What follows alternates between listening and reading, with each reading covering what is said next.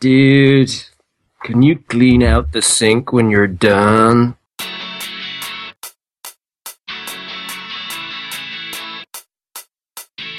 Hey, everybody, and welcome to episode 47 of the iPhreaks Show. This week on our panel, we have Ben Sherman, Hello from warm and nice weather Houston.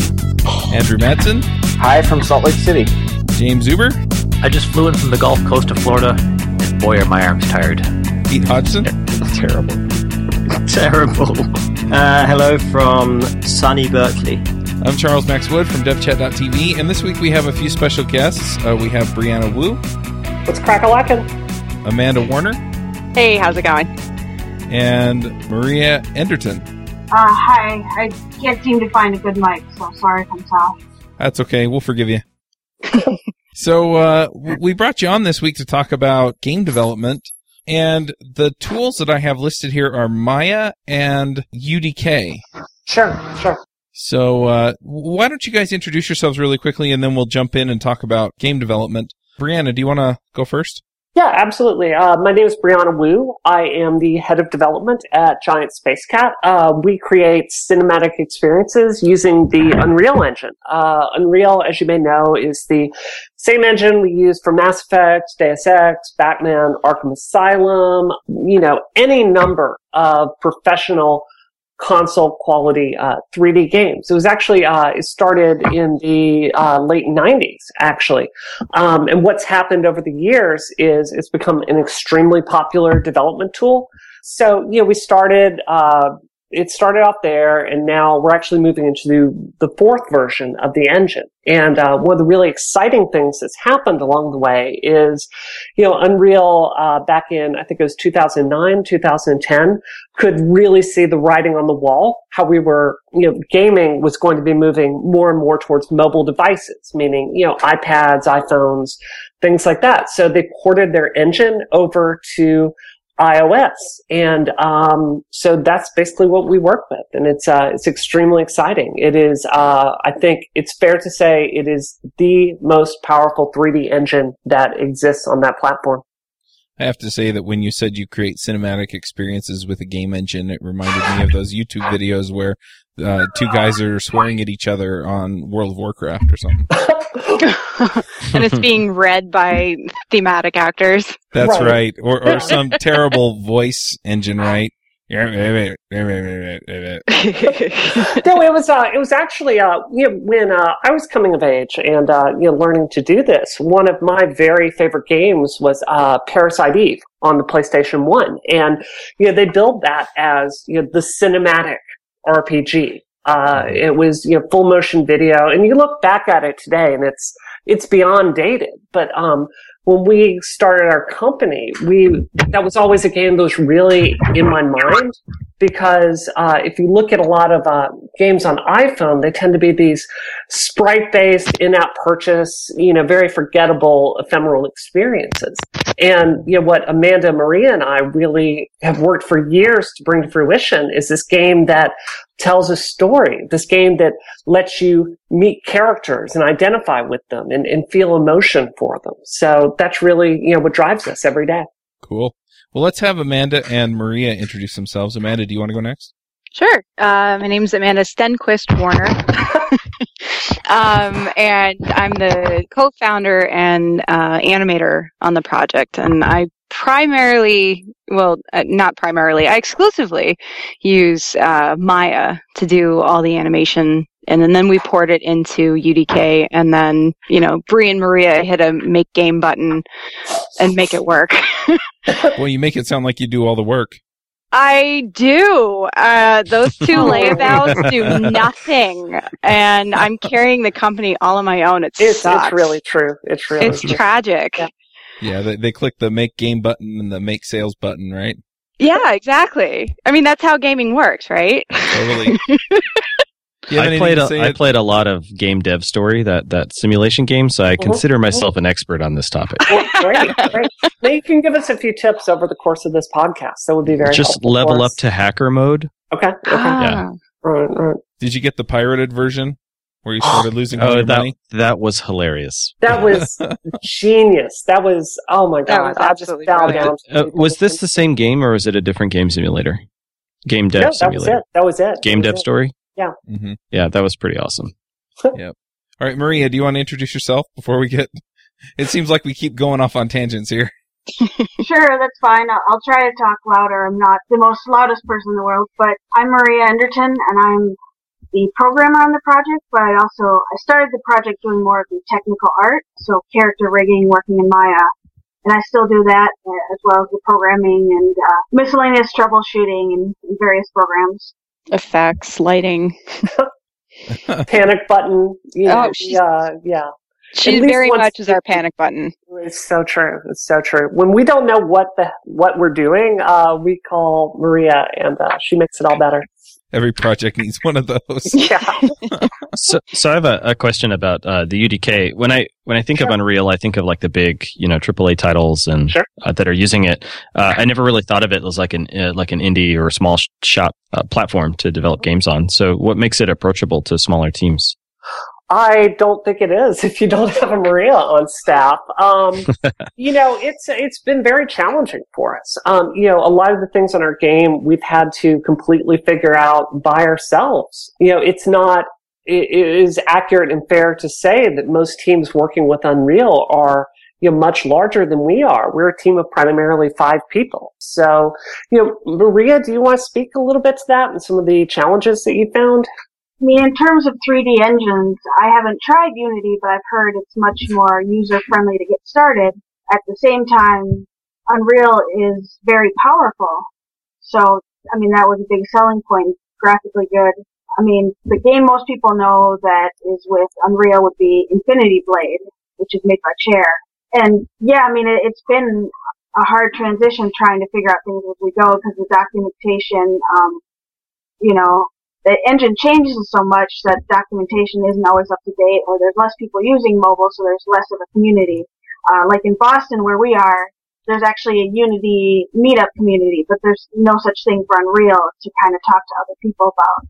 Yeah, it's a real challenge for us on a daily basis. Uh, I do want to say Epic has been a, a, just a fantastic ally for us, and um, you know they they're they're very interested in teams like ours you know, using this engine that they've spent you know money and resources developing. So you know it's it's certainly doable, and you know if anyone out there is interested in developing with this, uh, and you have questions, like feel free to email me. Like we're um, we're always looking for allies to uh, you know develop with this engine.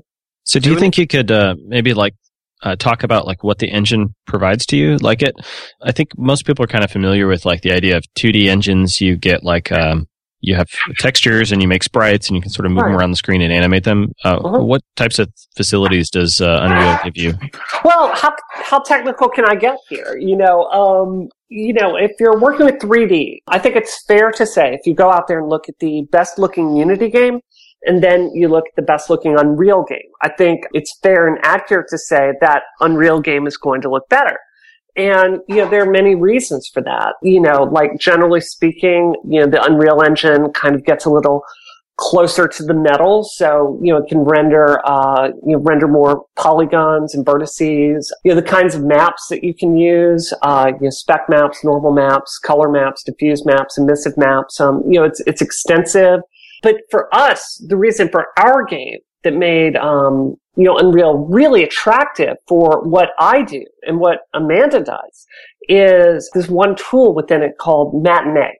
Uh, Matinee is a subset of Kismet, which is this visual scripting language within it. But um, when you look at the history of games becoming more cinematic and games being able to tell more stories, you can really look back to you know the first Unreal in the 90s and this language that came from it. And what it allows us to do is to have this really sophisticated uh, cinematic scripting language. So if Amanda wants to animate a scene with, you know, our main character Holiday holding a gun on someone and they have this really tense 24 like showdown, you know, we have access to this fantastic tool that lets us, you know, tweak, uh, animation sets, lets us tweak which characters where at what time. It lets us, uh, you know, tweak maps and materials that are used. It lets us tweak sound cues. So for us, what makes Unreal the most attractive engine for our game type are these powerful cinematic tools. I'm just looking at the documentation for Matinee, and I think my favorite feature is enable gore in editor preview. Yeah, I'm not sure if that's uh, you know, some of the functions are don't exist for uh, you know, for the mobile version. I, I actually I don't know if that exists for us. That's a question for Maria.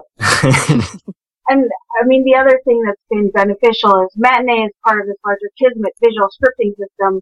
Out of the box, I mean, you can do a lot with Kismet, but there is a limit. But what the scripting language Unreal Script lets me do is build uh, custom nodes. So if we want to do a certain kind of interaction, I can build a custom node that, that kind of hides behind the scenes what, what's going on, but then Brianna can use it in Kismet, which has also been very powerful because, you know, there is a limit to how much you can do with visual scripting alone without adding code, but they let me build Kis, uh, Kismet nodes that help that out. So at what point do you like in Maya you can design your 3D meshes and and textures and and do like skeletal animation, correct? Mm-hmm, mm-hmm. Uh, and so at what point do you take that like the animations you've done in in Maya and at what point does uh, this uh, matinee tool like if you're like walking and you have to like jump over a puddle uh, do you like define the walking states and the jumping states in Maya and then you sort of tie them all together?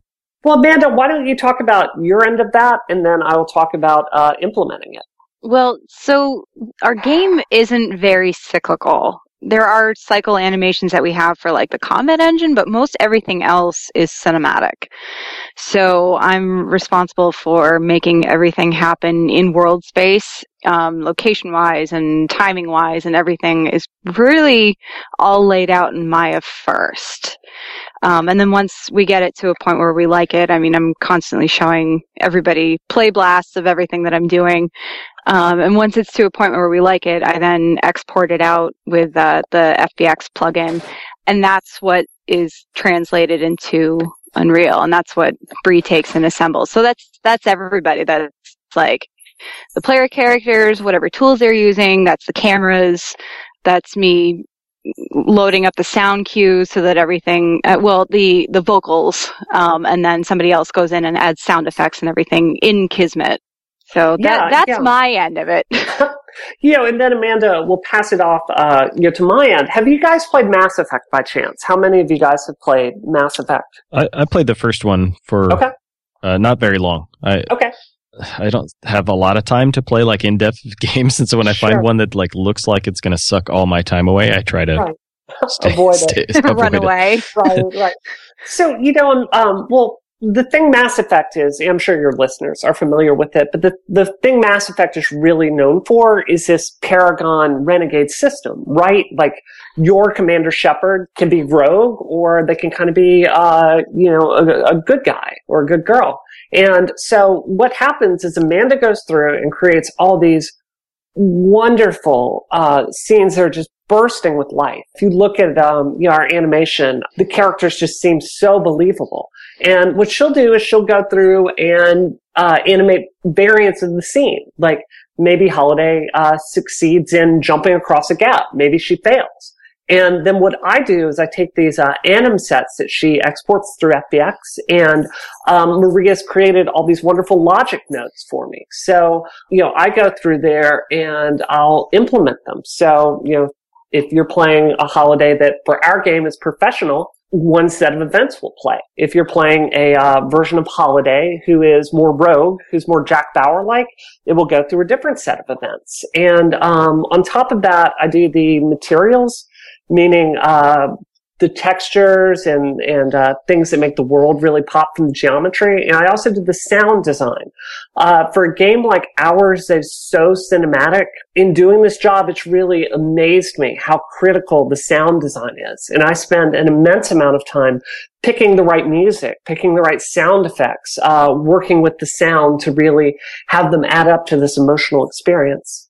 So what, like you're talking about with jumping over puddles and all that, we're not really a game where you can freeform walk around where a lot of those kind of more cyclical things are happening. The only part where we really only use cyclical or shorter animations is in the combat engine. And even there, we're relatively simplified in relation to a lot of combat engines, in part just because the, the particular style of combat we wanted, partly because we're a small team, there's limits. So Amanda, like, will make a front, move to the left animation, move to the right animation, move forward, move left, you know, shoot and various stuff. And in that case, she's exported it, and it's mostly been me dealing with how to blend them together appropriately during combat. So maybe I'm I'm not completely understanding. So some of these things are cyclical, like walking around and stuff. But when you're Mhm. talking about cinematic, I'm not even sure approach. I guess are you basically saying that you can't use those cyclical types of animations because the camera angle may be different, or the you know the way that you're viewing things are going to be different. So it'll render differently, pretty much you know differently in different circumstances because you're not using the same. I think if we animation? were like if we were designing Mario, it's pretty clear you've got like a, a walking state, a running state, and a jumping state, right? yeah, Correct. Uh, so it's like easy, to, like given player input, you can like switch between those states. And, I, and from what I understood, is that while you have those like general concepts, you're like piecing them together like per scene. Mhm, mhm. Exactly. Yeah, Amanda, this is your department. Why don't you uh, speak Well- to this a bit? I mean, we have quite a few joints in the facial rig, mainly so that we can lip sync. It's not procedural.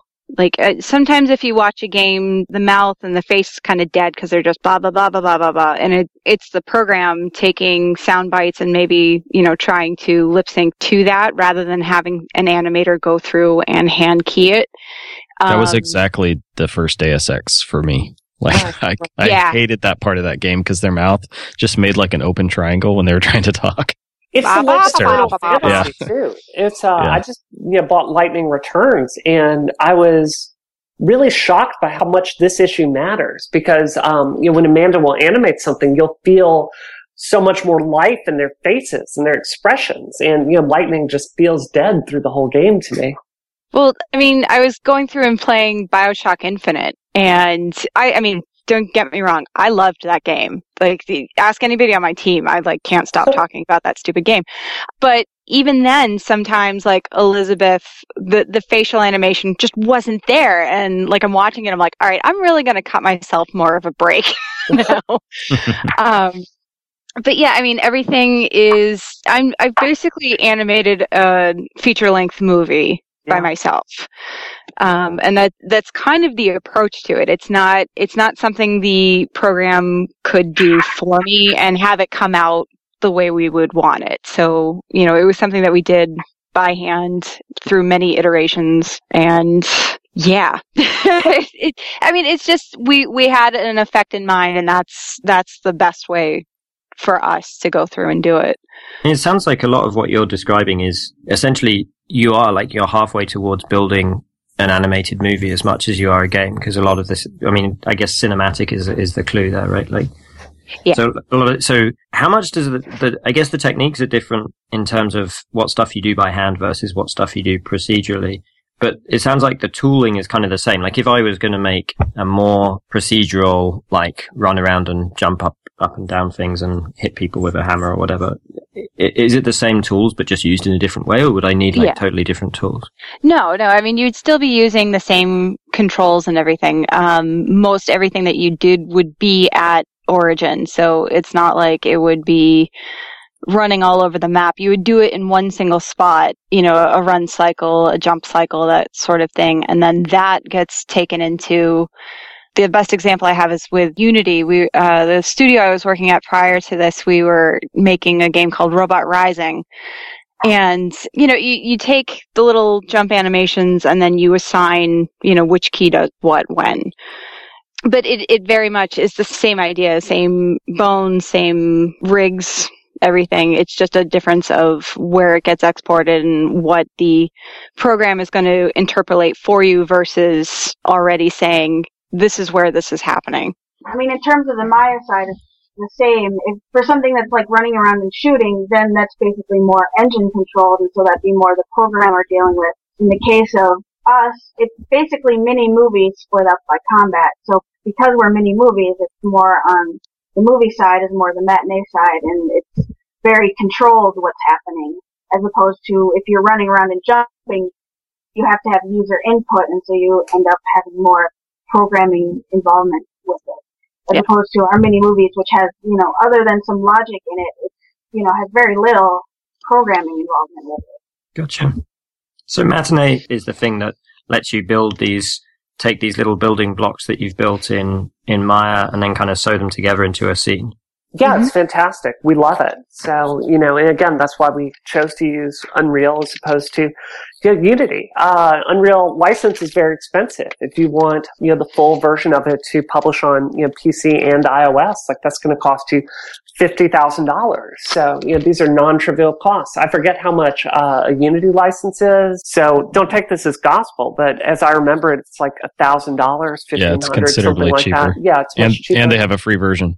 Yeah, exactly. So if we could get maybe into like the the programming side of it, uh, I assume you're using C++. So no, I mean because we started with UDK, it has two layers. So the whole engine is built in C++, but the gameplay scripting language is called Unreal Script, which has a lot of similarities to C++, you know, and how it's run. So there's crossover, but that's primarily what I've been using, um, which handles the gameplay aspects of it. Like what is it similar to?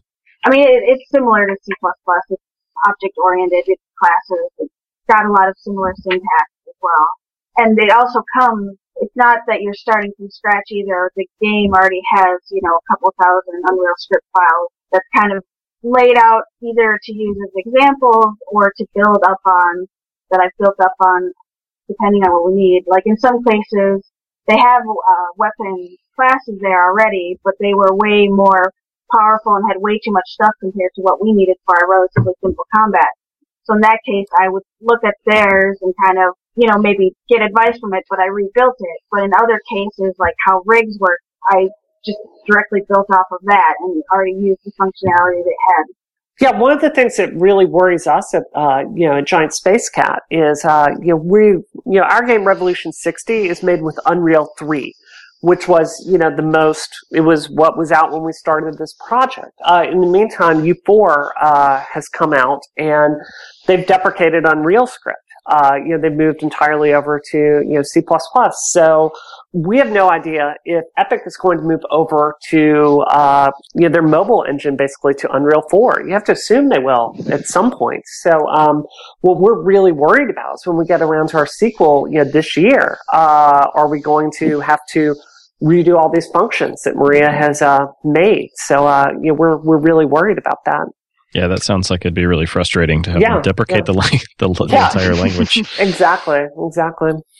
Well, and since they're deprecating it, does that mean, you know, that part of their ability to have UDK, this free version for people to try and start with, was the fact that they could split up the C++ and Unreal Script and only give you access to Unreal Script.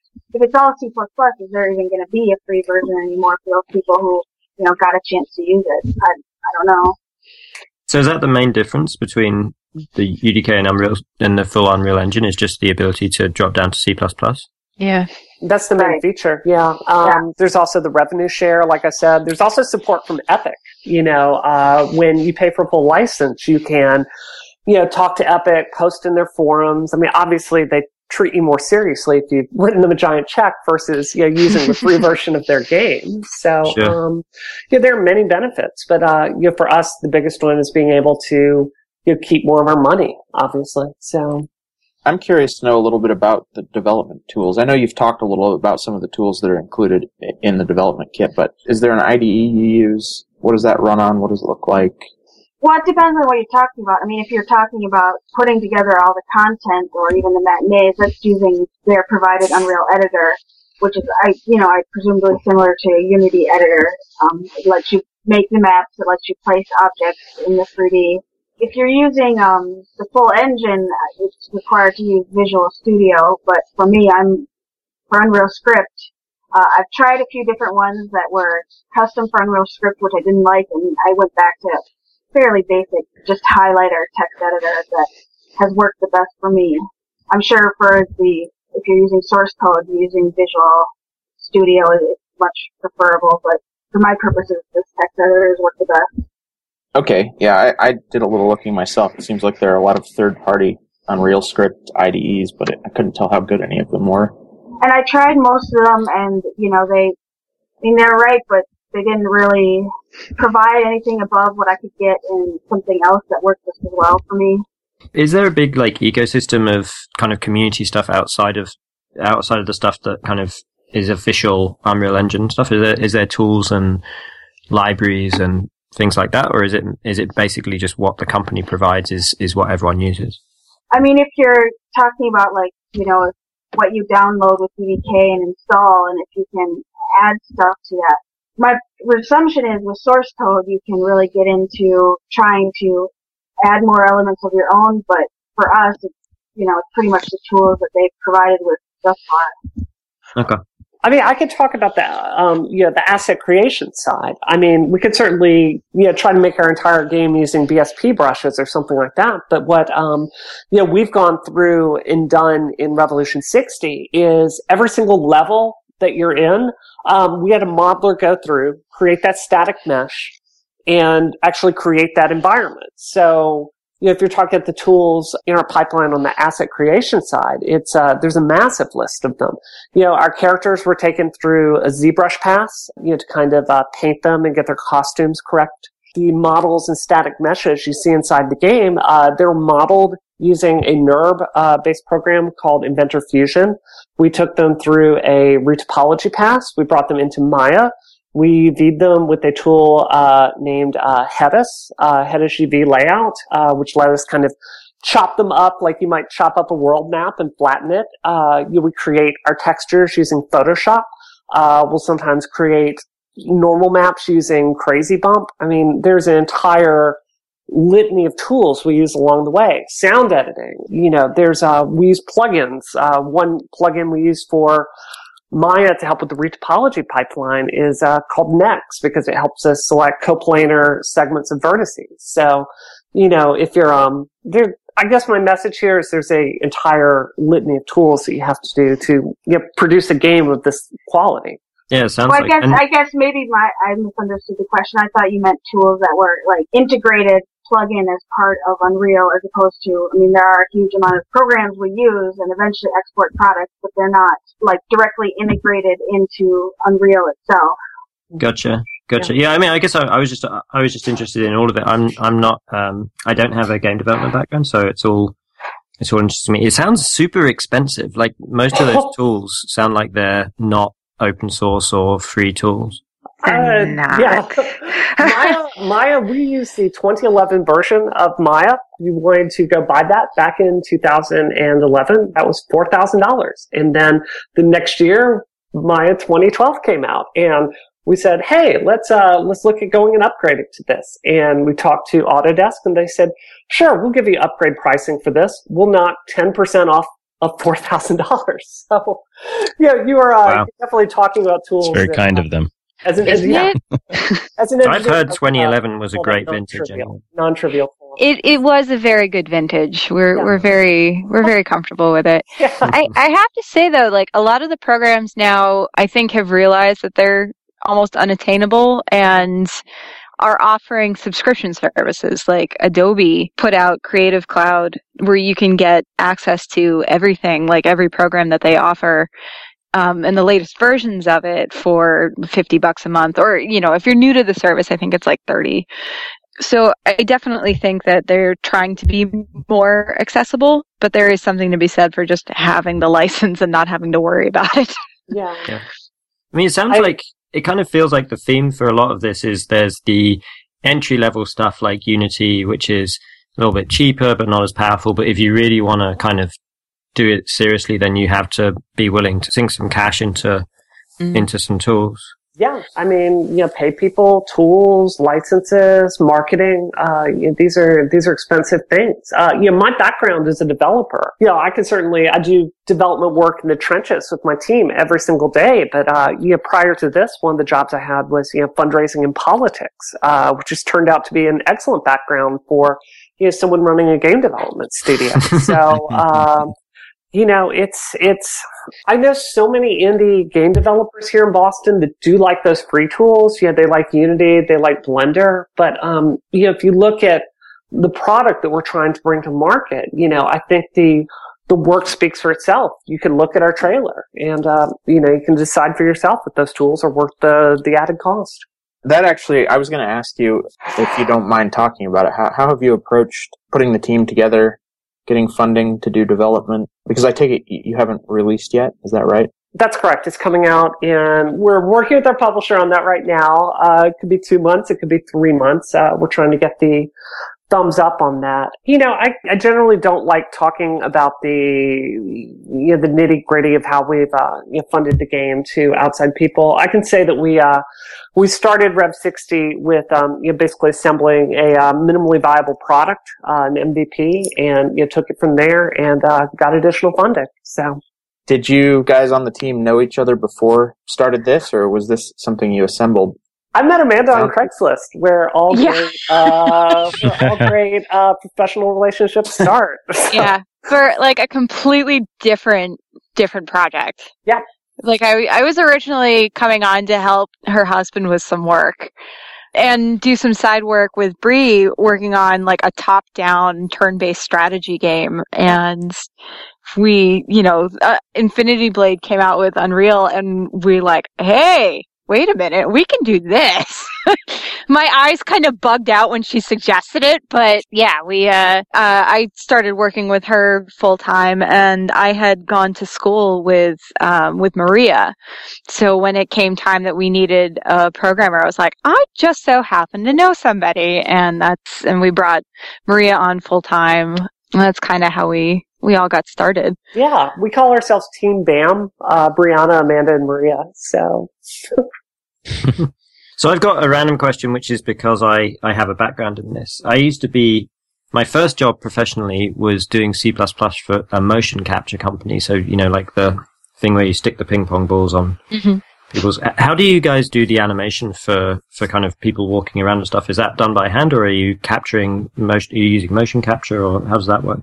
No i i do it all by hand Uh, I, I uh, when when I hear motion capture, I kind of go boo hiss. let's talk more I- about that. no, I mean, I think you've probably seen it out there where motion capture can kind of venture into uncanny valley. Yeah, absolutely. Like Polar Express, for example. But there are also times where it's done really, really well. So, like anything, I kind of want to treat it as a tool. Like the the biggest thing for me, if if we do motion capture for Rev sixty two, which I'm becoming more and more on board with, doing it by hand sucks. But you know, if if it's a setup where it's something that I can then take that information and manipulate it how I'm how it should look, I'm more on board with that. Like I don't want it to be the be all and end all because I think you definitely lose some of it in the translation. Like, you know, the hand movements won't be quite right. Like anytime you do animation, you really almost have to have it be over exaggerated in order to sell it. But there are certain things that motion capture will will do well, like you know somebody scratches their face, like that's that's a fun little tick that wasn't there before, you hmm. know. So it it really is just a matter of using it as a tool and not the exclusive way to go. I think that's when it's most successful. Yeah, um, yeah, we live here in Boston with Harmonix. Uh, you know, Harmonix did Dance Central and uh, Rock Band, obviously, and uh, know, we've certainly they they actually built an entire mocap studio for it. So yeah, we've certainly you know considered you know approaching Harmonix and say like, can we basically you pay you to use your mocap studio and you basically hire actors to do our game. Um, but I think there's, for us primarily as technology people, I think there's a, um, a real tendency to kind of want to throw away the past and find a, a technological solution. You know, like for instance, right now there's a lot of, uh, I was listening to a podcast this last week that's talking about if we're going to, you know, stay with Objective C or if there aren't, uh, you know, if Apple needs to be developing a new language. And, um, I think we, we kind of want to, you know, kind of throw out things automatically and move forward. And for me coming into this project, I was very much like, hey, let's just mocap this. Let's um let's come up with a technological solution for it. But um since working with Amanda and you know becoming more and more familiar with you know the the techniques and approaches of animation, she's really sold me that you can get a um, you know a better product in many ways through doing it by hand. So um for Rev 62, we might go through and try to do some of our combat work, uh, you know, with mocap. But, uh, as far as cinematics and, you know, scenes where you really need emotion, I'm a big believer in doing that by hand. You know, just one more last thing. If you look at the most popular iOS game using the Unreal Engine, it's without doubt Infinity Blade. Cyrus and Infinity Blade has 22 mesh influencing bones. Holiday, our main character in Rev 60, uh, Maria, correct me if I'm wrong here, but isn't it 78 mesh influencing bones? So we've It's somewhere basically, there. yeah, yeah, we've given Amanda this vast array of tools and controls that she can use to really tell a story. I, I definitely I have- agree that you can't just take kind of motion capture and, and throw it into into the game and you're and you're done with it.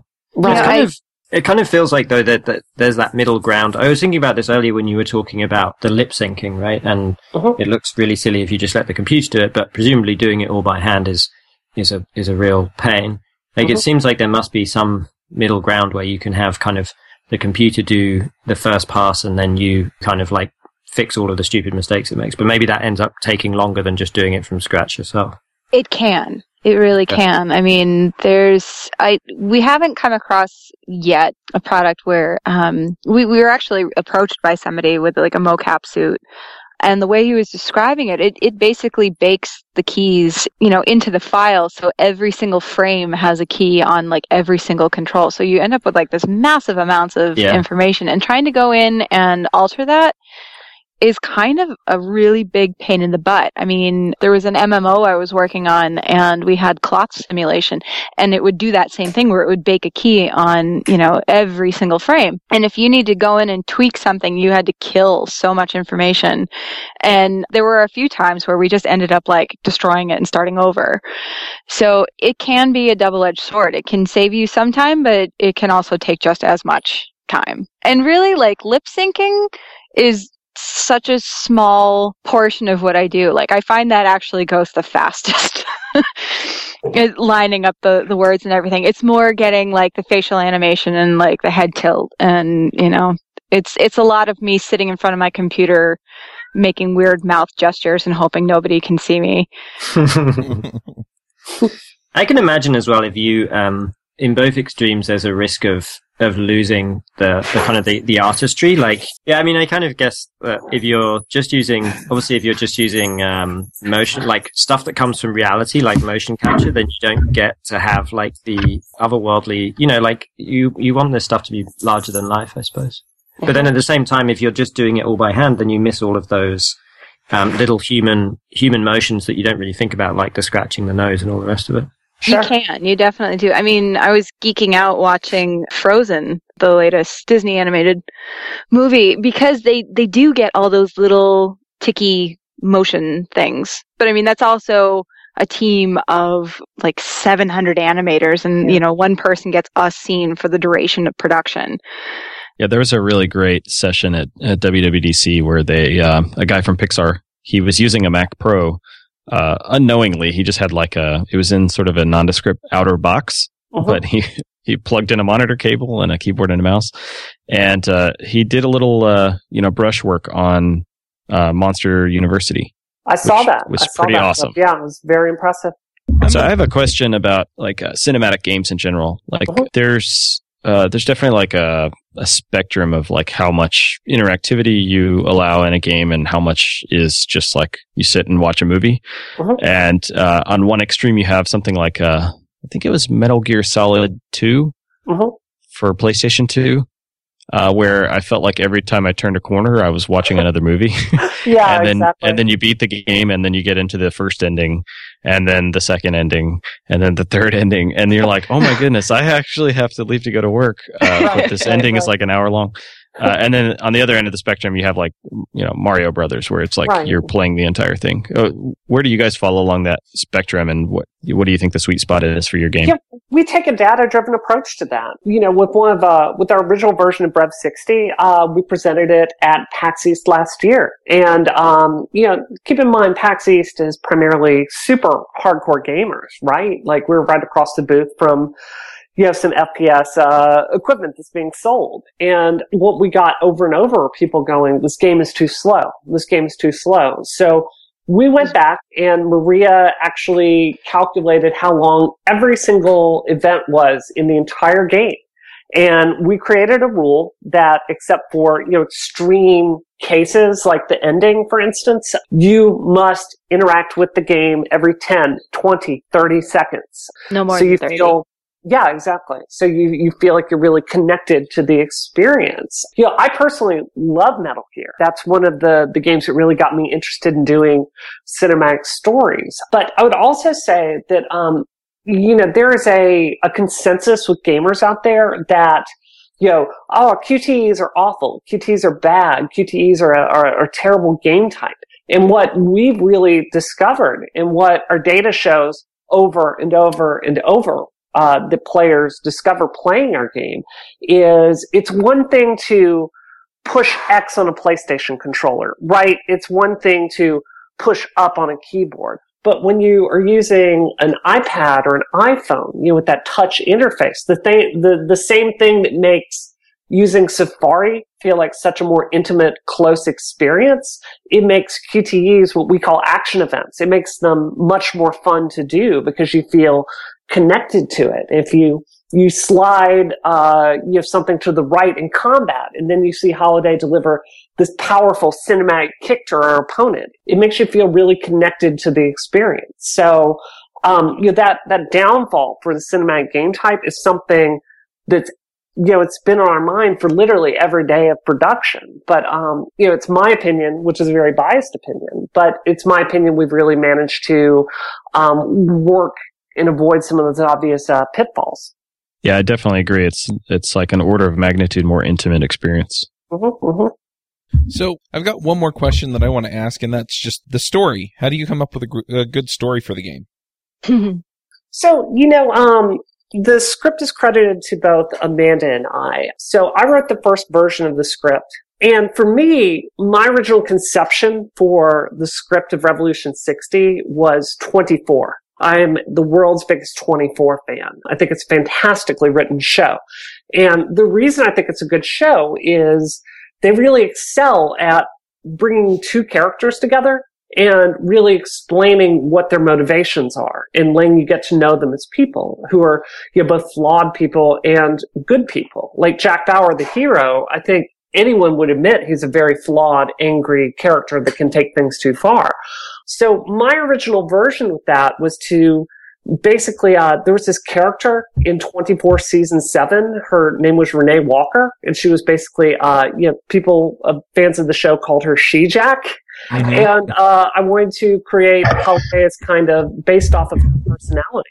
So the script of Revolution 60 is you have this orbital weapons platform. Uh, it's set in the future. You have this orbital weapons platform that's gone adrift over uh, China. And you have these American special forces that basically go up to the space station and see why this has gone, you know, adrift. So we set up this script and my, my first version of it was very humorless, very dry. And, you know, this is where Amanda really changed the tone of the project. Um, you know, Amanda's a huge fan of Buffy. And she kept saying, you know, more humor, more sarcasm. Uh, you know, let's amp up the humor. Let's tell a joke. Jack Bauer never tells any joke in that entire series. So what we've ended up with is, you know, it's a very intense game. It's, it's a dark game. We're going to end up rating our game, you know, 12 and above for a reason. If you have very young children, they probably should not play our game. But we also, we're always looking for the humor in these moments. And, um, that's kind of the approach. Amanda, do you have anything to add to that?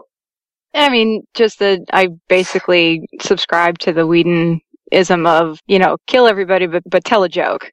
For God's sakes, tell a joke.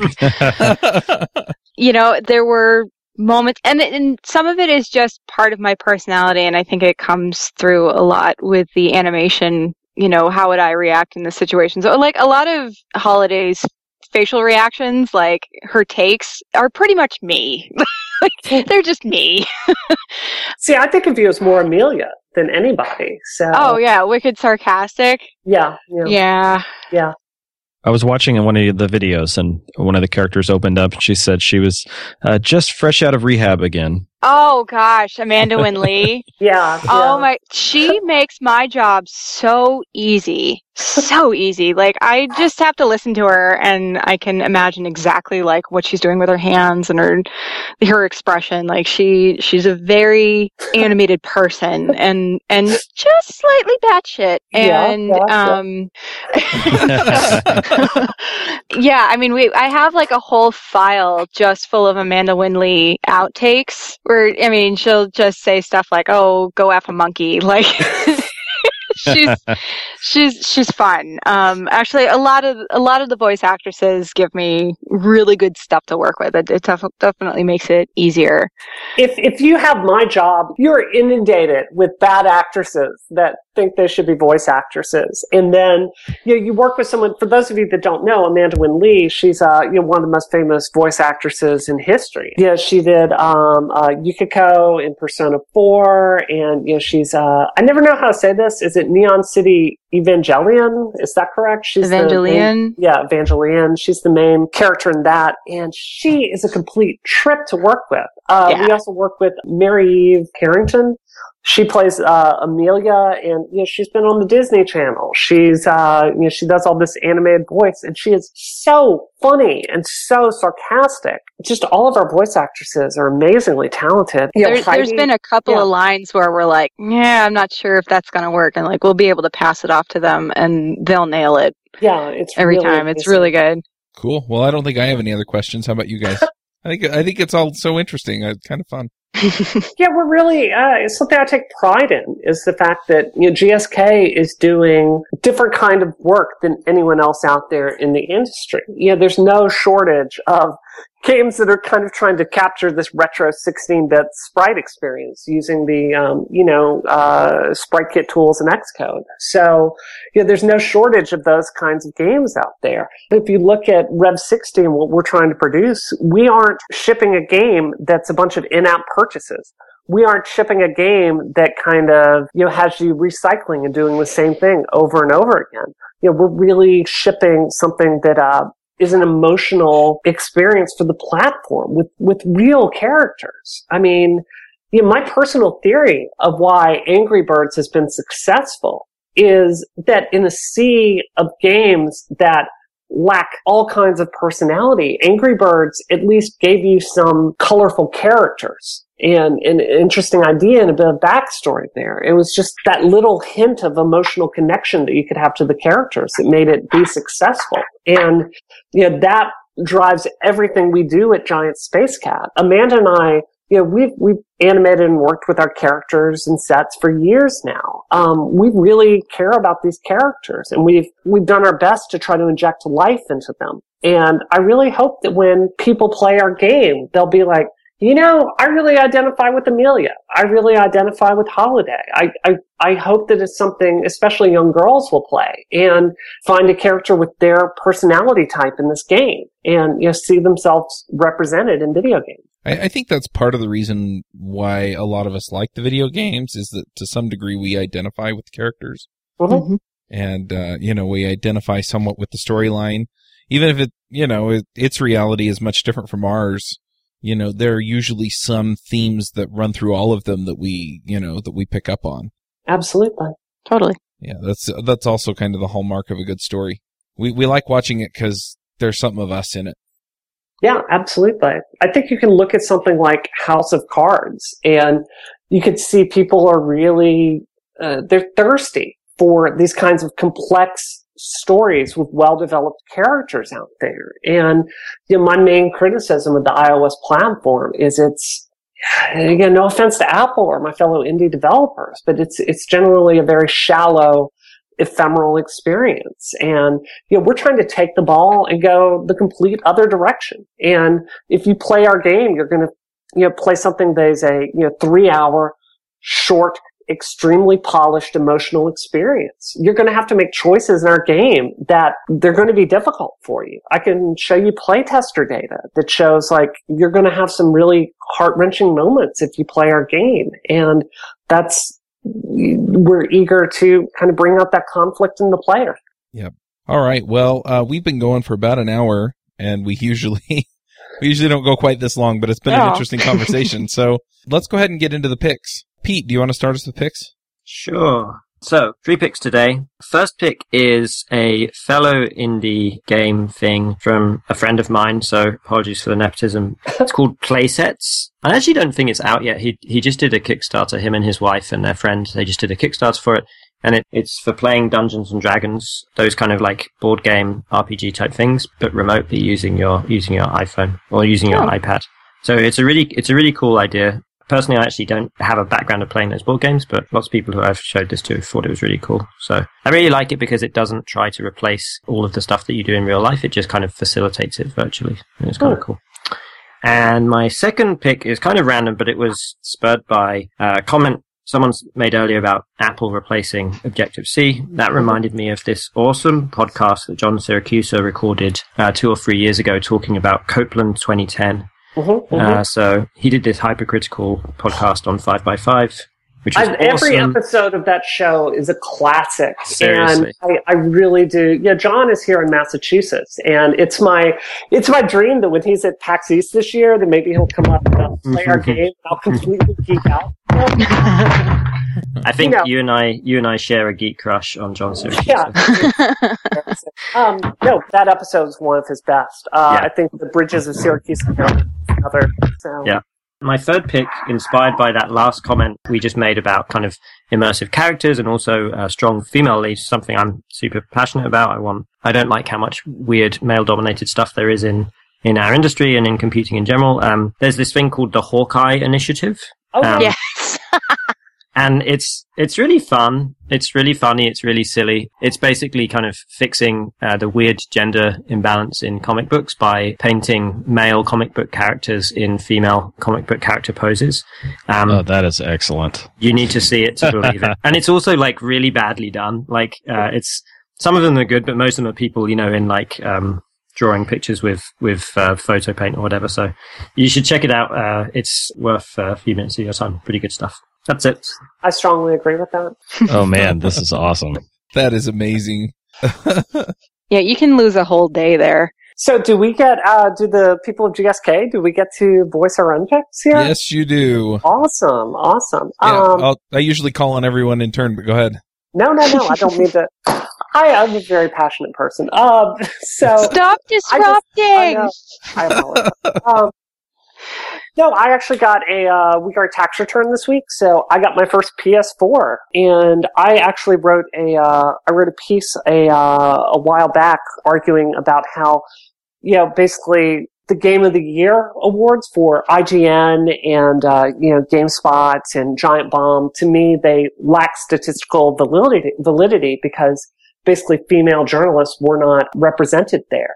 And uh, I took that argument and really applied it to Tomb Raider, which I felt strongly should have been last year's Game of the Year. I thought it was an amazing game, an amazing story. Rhianna Pratchett, you basically wrote the script to that, and I thought it was a fantastic experience. And the uh, the Tomb Raider team uh, heard I got a PS4, and they actually sent me a copy of their upgraded version of Tomb Raider for uh, PS4 and Xbox One, and it is amazing, especially for, for me because I work with materials and texture maps all day long, all the things they basically upgraded for the PS4 version. It's really awesome to see how much better a game it is on PS4 as opposed to PS3. So, uh, that would very strongly be one of my picks. I think we've also talked about, um, Apple's kind of challenge with, uh, you know, Objective C for the future. And, uh, I think I would strongly recommend this, uh, week's Accidental Tech podcast, which, you know, has our mutual crush, John Siracusa on it.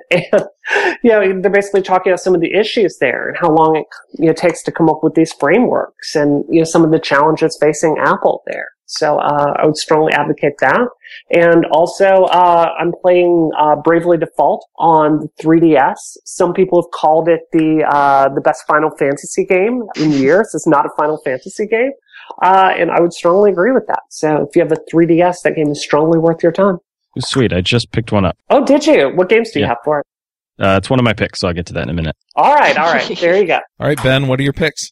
Okay, thanks. Great Uh, transition. So yeah, I bought a 3DS. Um, I kind of so I was like super Nintendo fan Like I was five when I got my NES, and then I got SNES, and then a 64, and then I kind of just I wasn't too excited about the GameCube. I did eventually pick one up, and I was kind of disappointed in the games on the GameCube, and so I didn't get anything after that.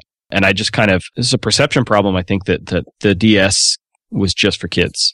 Yeah. And there's so many kids games available for them, and that's clearly their market. But there are some good games I was missing. So uh, I recently was listening to a new podcast on Five by Five Directional Show, and they were just like going through a history of all these Nintendo games that like I had never even played. And there's like a hundred Mario games that I haven't even. And I, I just sort of forgot how good the Nintendo's first party games are.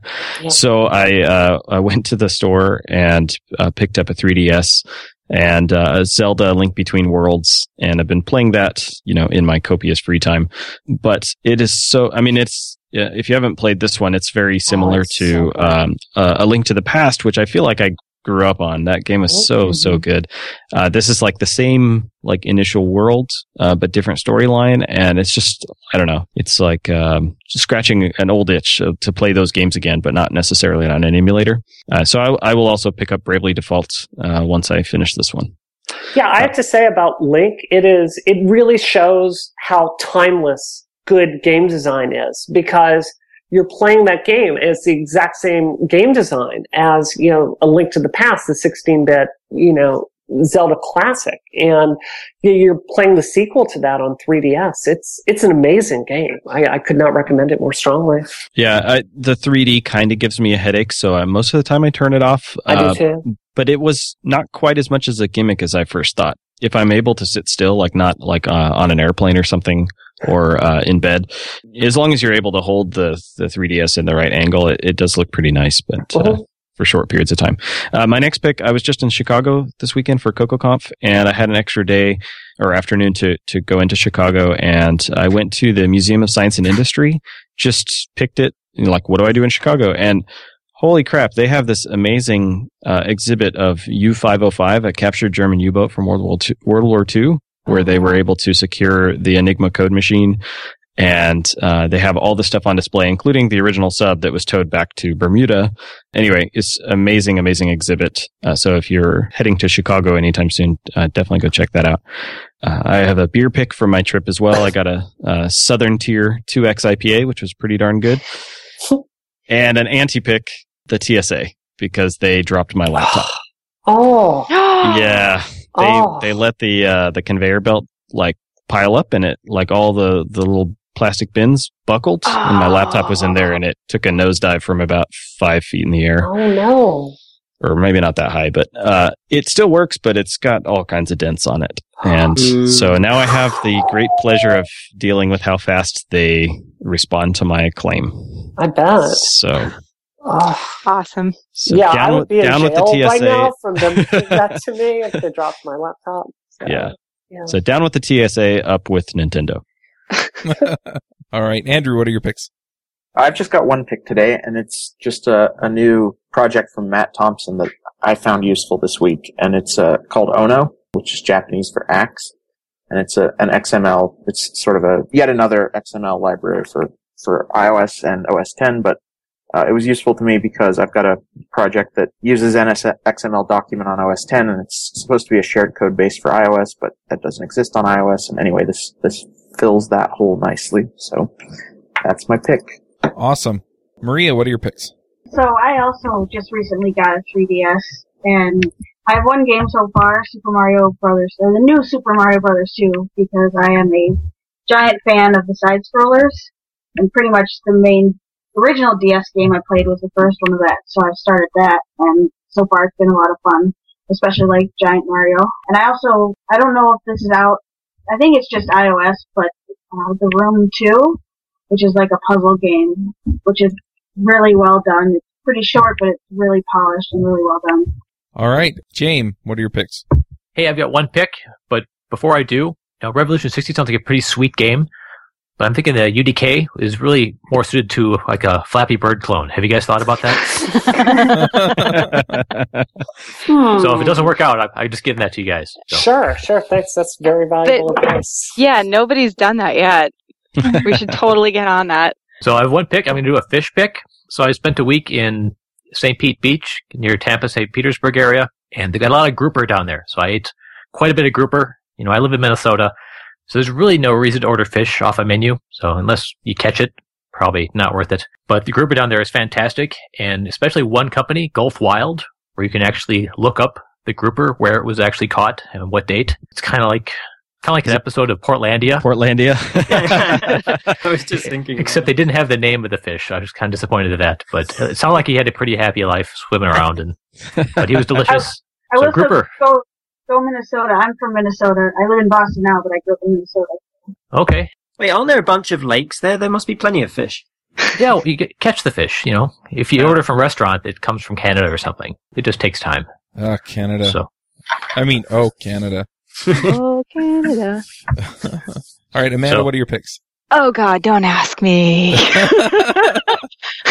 Honestly, like my life has been Rev 60 and my two year old. So unless you want to hear about toddler apps, uh, yes. Go for it. yeah, Yes. all right. The best toddler apps that I've picked up, uh, Peekaboo Toy Box and Peekaboo Barn. It's been really kind of fun watching my daughter pick up and, by the way, be able to open, unlock my iPad, find the Netflix app, and open up Curious George all on her own. it is amazing how kids can do that. Holy crap. It, it's frightening. Like, I'm simultaneously proud and terrified. And I'm like, you know what, kid? You earned that TV time. so, yeah, those toddler apps would be my, my pick. Amanda, can you talk a bit about uh, your Project X that we're talking about at GSK? Do you want Well- to talk about that? Sure. I mean, Yeah. honestly, like once once the game's out, we're uh, we're talking we're gonna have some downtime. And in watching my daughter play with the various apps that are out there, like they're good, but there's just so much more that they could do. And there are a couple of foibles that happen where, like, you know, if the parent's nearby, they're going to get annoyed really quick.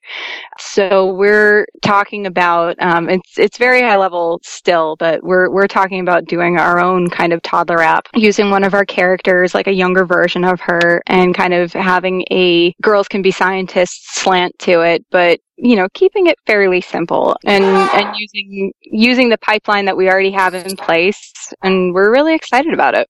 Yeah, yeah. That's an awesome idea. Yeah, if you look at um, I, I'm a non-parent, but uh, yeah, I've also been playing a lot of toddler apps this week, kind of uh, surveying the uh, the landscape for it, and uh, I think there's a it, when I watch Amanda's daughter respond to 3D animation, uh, and my other friends, you know, with children, um, respond viscerally to seeing you know, 3D animation on screen, which I believe is very immersive, and then we looked at the landscape, which is a lot of uh, you know, basically 2D apps made with SpriteKit, and um, you know we think there's a, a place in a market out there for you know something basically done in 3D that's more immersive with you know beautiful lifelike animation of the characters. So um, we're um, we're going to see if we can put something like that together. Cool. I I love how you when you talk about playing games, it sounds like market research. You can pay me to do your market research whenever you want. if you have my job, you can actually deduct games uh, on your taxes because it is it's legitimately market research. I will pick up an Unreal game and study the way we've implemented materials and textures and static meshes and skeletal meshes and you know, turn right around and sometimes contact the developers and find out how they've done that. So Yeah, that's one of the advantages to my job. the the last five uh, apps I've purchased, I've been like, woohoo, tax write off. Yeah, I do that. I do that sometimes too, depending on what it is and if I have any interest in writing an app like that. All right. Well, I guess it's my turn to give out some picks. This week I got into some calendaring apps and I picked this up off of Mac Power Users podcast. So I better pick them too. But the two apps that I picked up that I'm really liking are BusyCal. And the thing I like about BusyCal is that I can kind of customize it to the view that I want. I usually use, um, or I have been using uh, Google Calendar before, and uh, this just imports it and sets it up nicely. It also puts the weather forecast at the top of the, the day so I can see, okay, today is overcast and rainy. Tomorrow should be sunny. Thursday should be nice. Friday, you know, partly cloudy. And, and it gives like the forecasted high and low and things like that. So I really, really like it. So, um, I'm going to pick that. And then the other one is Fantastical. And the thing I like about Fantastical is that it provides a place where you can actually go in and enter things into your calendar. But instead of going and clicking on each field and saying, I have this event at this time, you know, and so you have to fill in all those different fields. You can just type it in, you know, meet with Jaim Zuber at 10 a.m. Central Time on Skype, and it'll just fill in all the fields correctly Oh, cool. and put it on my calendar. And so uh, I I can't say enough good things about that because I just I love it. I don't have to think about okay, click click click click click. I just open that up and I'm I'm off to the races. So I'm to pick those. And finally, I'm to do a little bit of shameless self promotion. I am primarily a backend developer. So if you need some kind of smart backend on your system, you know, an API implemented with REST or whatever, I can do that. I've also done some Apple push notification services work. And so if you need any of that done, uh, feel free to give me a call or an email. Uh, my email is chuck at devchat.tv and uh, I'll be happy to take care of that for you. And uh, with that, I guess we'll wrap up. We we do have a book club book. It is functional programming. Functional reactive programming I need to write that down. Functional by, reactive by programming. Ash Furrow. Yep. So go pick up the book. We'll have a link in the show notes, and we'll catch y'all next week.